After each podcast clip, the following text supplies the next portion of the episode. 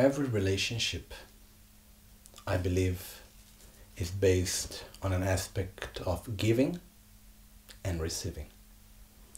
And the relationship normally it's balanced when I give what I think that I'm supposed to give and I receive what I think that I'm supposed to receive.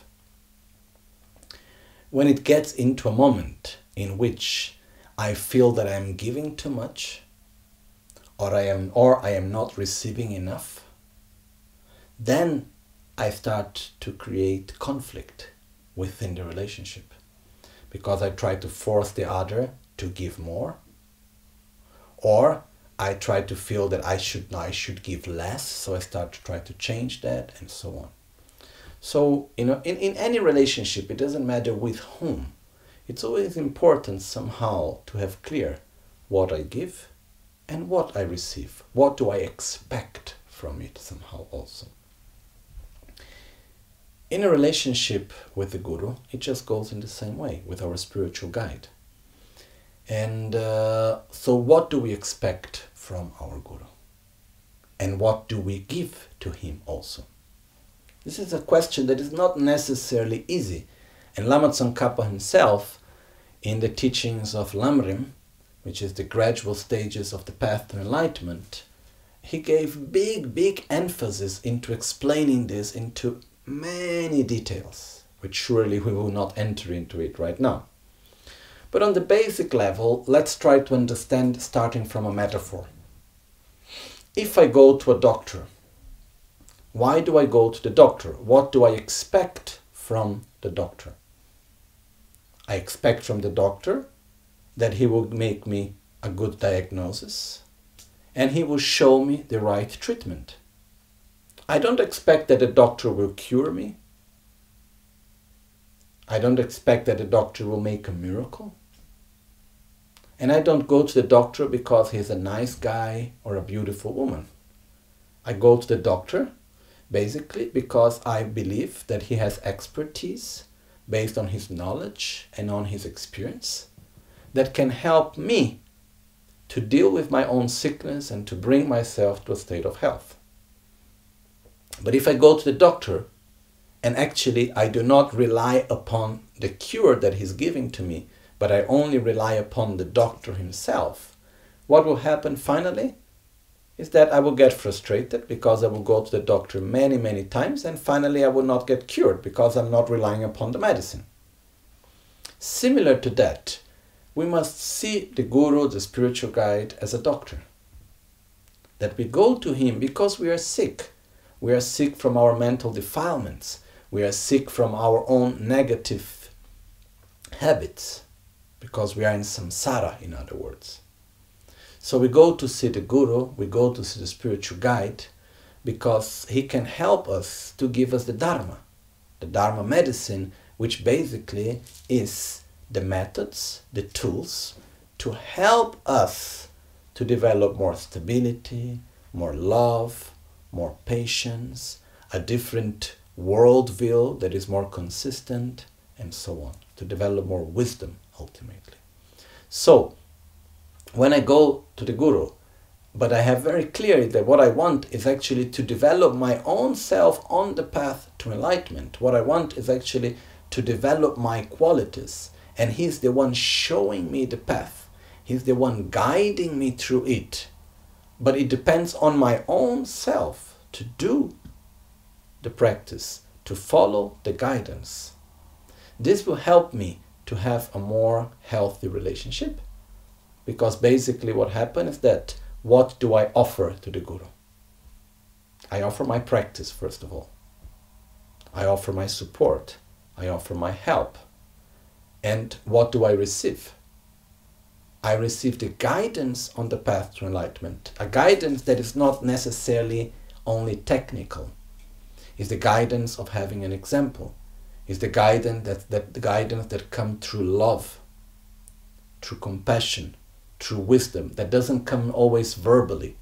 And also the guidance that comes verbally, that comes through explanations, through teachings, through techniques that I receive, such as through initiations and meditation techniques, and so on and so on.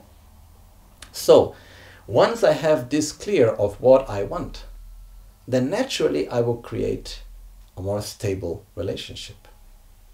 What happens on the other side, just to talk a bit about the, let's say, the dangers of what can happen, is that if I go to anyone, it can be a friend, it can be a lover, it can be a parent, father, mother, son, daughter, or the guru.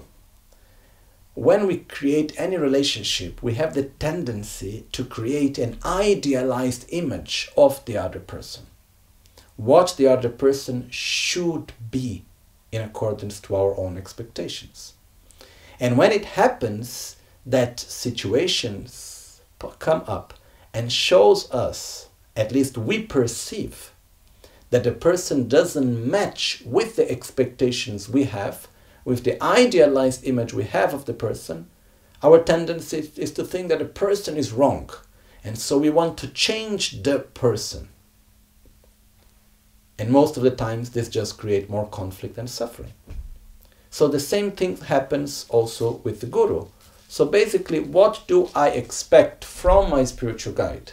A perfect person that fully supports and fully reflects the idealized image I have, that I see as a sort of a God, or someone that is an example to me, that guides me correctly, that gives me love, that gives me protection, that to it with whom I feel safe and at the same time that gives me most of all a correct guidance towards the path of enlightenment through an uninterrupted lineage. That's what we are looking for, most of all. So, finally, to cultivate a good relationship with our spiritual guide, we must rely strongly upon the spiritual path of the Dharma. The more we rely upon the Dharma, the better will be our relationship with the Guru.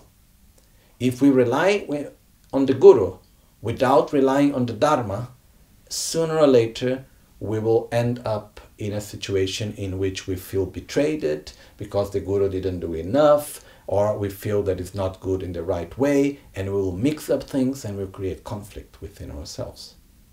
So it's always important to think what do I receive and what do I give?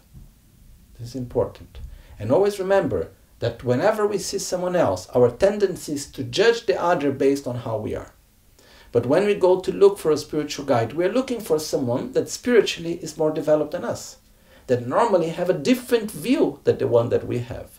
So we need to be careful in judging anyone, generally speaking, especially when we are in front of someone that is different from us.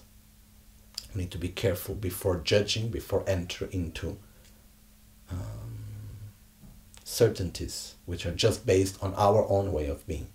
That's why also it is said that before choosing a guru, we really need to check well. It's not something that we do like, okay, I go to a dentist, I didn't like that dentist, I look for another one. It's more like similar, let's say, if I need to go to someone that will make a heart surgery, I cannot say, oh, that one, that doctor was not so good, let me try another. I need to be sure when I choose. So take your, we need to take our own time, no hurry. But once we choose a guru, a spiritual guide, then we must really keep the relationship as pure as we can. And it's something that we need to cultivate day by day by actually cultivating more and more the pure relationship with the Dharma itself. And we don't need to have necessarily only one guru, there can be more than one. The more we are stable with the Dharma, the more we can relate purely to many gurus. This is also another aspect that is important. But just one time again, ask yourself what I expect to receive and what am I giving. These two parts are important. And when I feel that I am not receiving enough, is it because I am not receiving what I'm supposed to receive, or is it because I have an expectation that goes beyond what is supposed to be? This is also an important part for us to check. And remember, there is no relationship that goes smoothly from beginning to end. There is always difficult moments because we have our own projections and so on. So we need to take care with love, with we need with value. We need to value the relationship, and by that we need to take care of it with love on our daily basis. That's also important.